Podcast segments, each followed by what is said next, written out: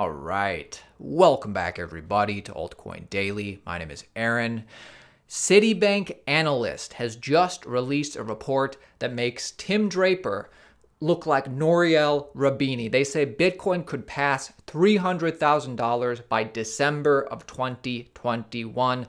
Let's find out the details. Make sure you watch the whole video today. This is one you don't want to miss. And thank you, Yahoo Finance, for covering this. A senior analyst at a US based financial giant, Citibank, has penned a report drawing on similarities between 1970s gold market and Bitcoin.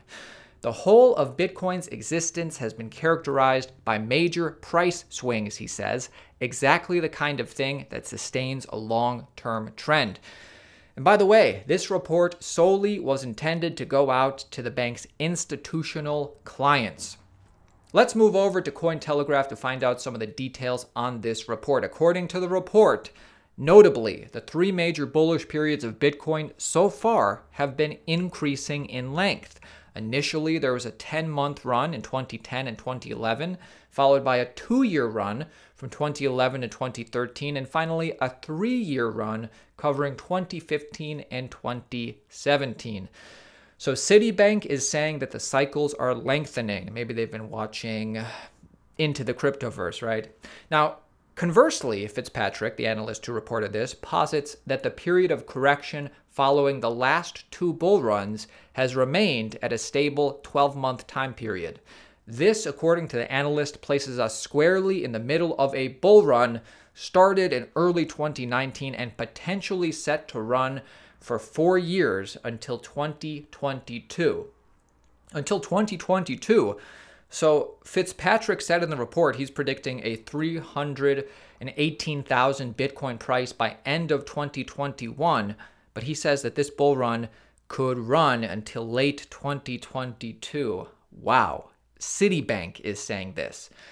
So while conceding that these figures may be highly improbable, they point out that this would only be a low to high rally of about 102 times, the weakest rally so far in percentage terms, at a point where the arguments in favor of Bitcoin could well be at their most persuasive ever. So Citibank just casually releasing a report saying that Bitcoin could 20x by the end of next year and continue its bull run a year after that. Incredibly bullish, right? Is that really a 20x, by the way? Is that really a 20x? Well, $318,000 divided by $16,000 is almost a 20x. I mean, is Bitcoin even at $16,000? Oh my God, look at this rally today.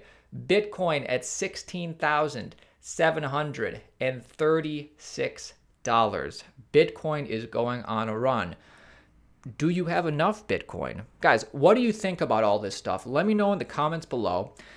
Let's move on to some other news. Make sure you watch the whole video because this news is going to fly by and each story is really interesting, I think. So, for instance, Fidelity. Who's bigger than Citibank? Almost nobody, except maybe Fidelity.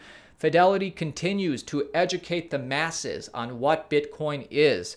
Bitcoin chose decentralization and immutability over payments, says Fidelity. Fidelity Digital Assets has published its response to commonplace criticisms of Bitcoin. And how they teach their millions of clients is really, really good.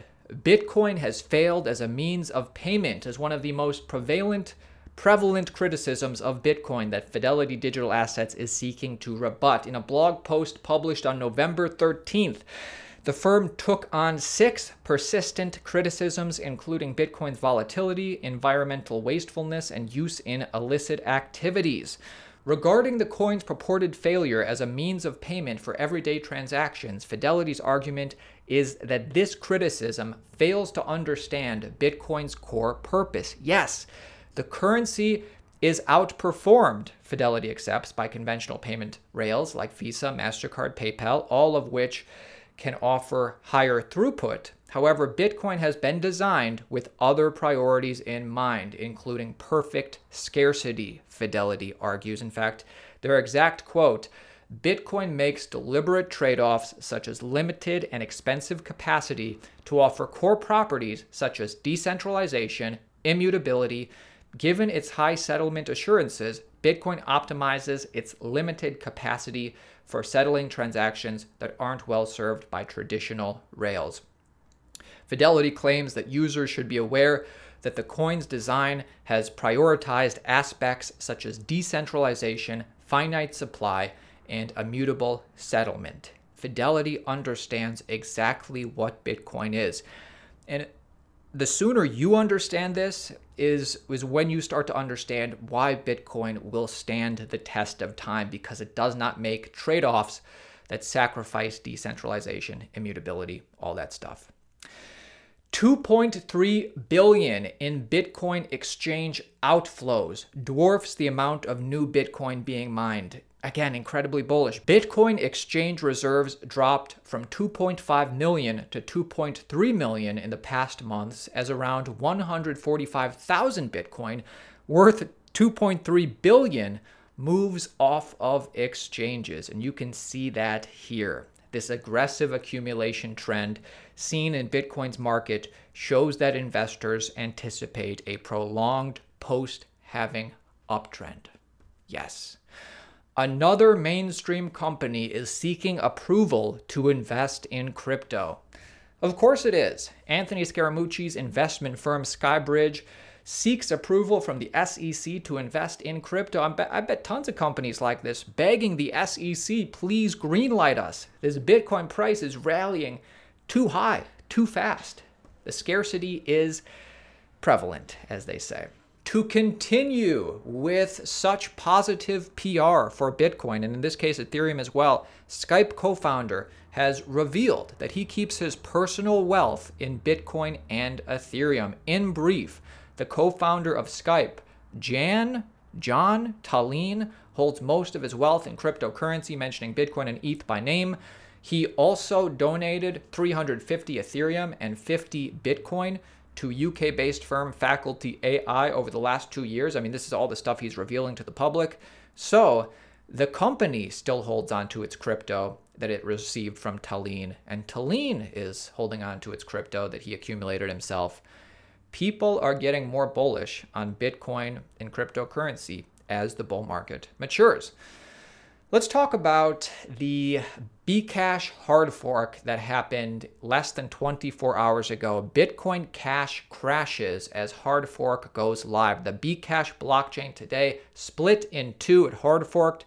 Traders grappling with the uncertainty of the future of the network pushed the price of Bcash down by five. And taking a look CoinMarketCap, the price chart of Bcash. Bcash looks very sad, near the lowest it's ever been, if not the lowest. Uh, just goes to show you there is only one Bitcoin. What Bitcoin did cannot be duplicated. And this happening to Bcash is actually incredibly bullish for Bitcoin because it proves how resilient Bitcoin is. Altcoins are bullish for Bitcoin because they really differentiate why Bitcoin's different. If you understand this. And our final news story of the day, I thought this was really interesting. Here is the answer as to why PayPal is only supporting Bitcoin, Litecoin, Ether, and Bcash. And this comes off the news that volumes have jumped up since uh, since PayPal started listing crypto. So explaining the rationale behind PayPal's support for four crypto assets, Bitcoin, Ether, Litecoin, and Bcash, the um, executive over at what is it called? Paxos, who's the liquidity provider, said that these four assets have essentially been grandfathered in by the SEC. Interestingly, the Paxos exec also said that there remains quite a few questions about the crypto assets outside of the top four, adding that it's something we need to be sensitive about. In fact, he also went on to note that the market outside the top 10 cryptos is quite illiquid and relatively small cap. If PayPal wants to offer any additional cryptocurrencies, it would require Paxos to offer support for them. Besides that, you know, partner with the, another liquidity provider. And that's an interesting statement from Paxos. And by the way, PayPal is, is going to do everything by the books. Keep that straight. And the fact that they're saying, we know Bitcoin isn't considered a security. We know Ethereum isn't considered a security, but I did not know that it was official that Litecoin and Bcash have been grandfathered in. That's news to me. And I can understand Litecoin because it has a little bit of a Lindy effect. It's an oscillator. Cannot understand Bcash. I would say Roger Ver has his hand is invested in probably over 50% of all crypto businesses, including exchanges, including different altcoins. It's probably because Roger Ver is so well connected. And speaking about everything besides the top four being illiquid, and you can tell this by market cap, Bitcoin's market cap is 300 billion, right? Yeah, 300 billion. Ethereum's market cap is only 50 billion. And then uh, what's next? Litecoin 4 billion, Bcash 4 billion. So actually, even these other three are illiquid compared to Bitcoin. So let me know your thoughts below, guys. This is an incredibly exciting time to be in cryptocurrency. We are the lucky ones. Make sure you're subscribed to the channel. I'll keep you informed on a daily basis. With that being said, have a hell of a day. Bitcoin is up.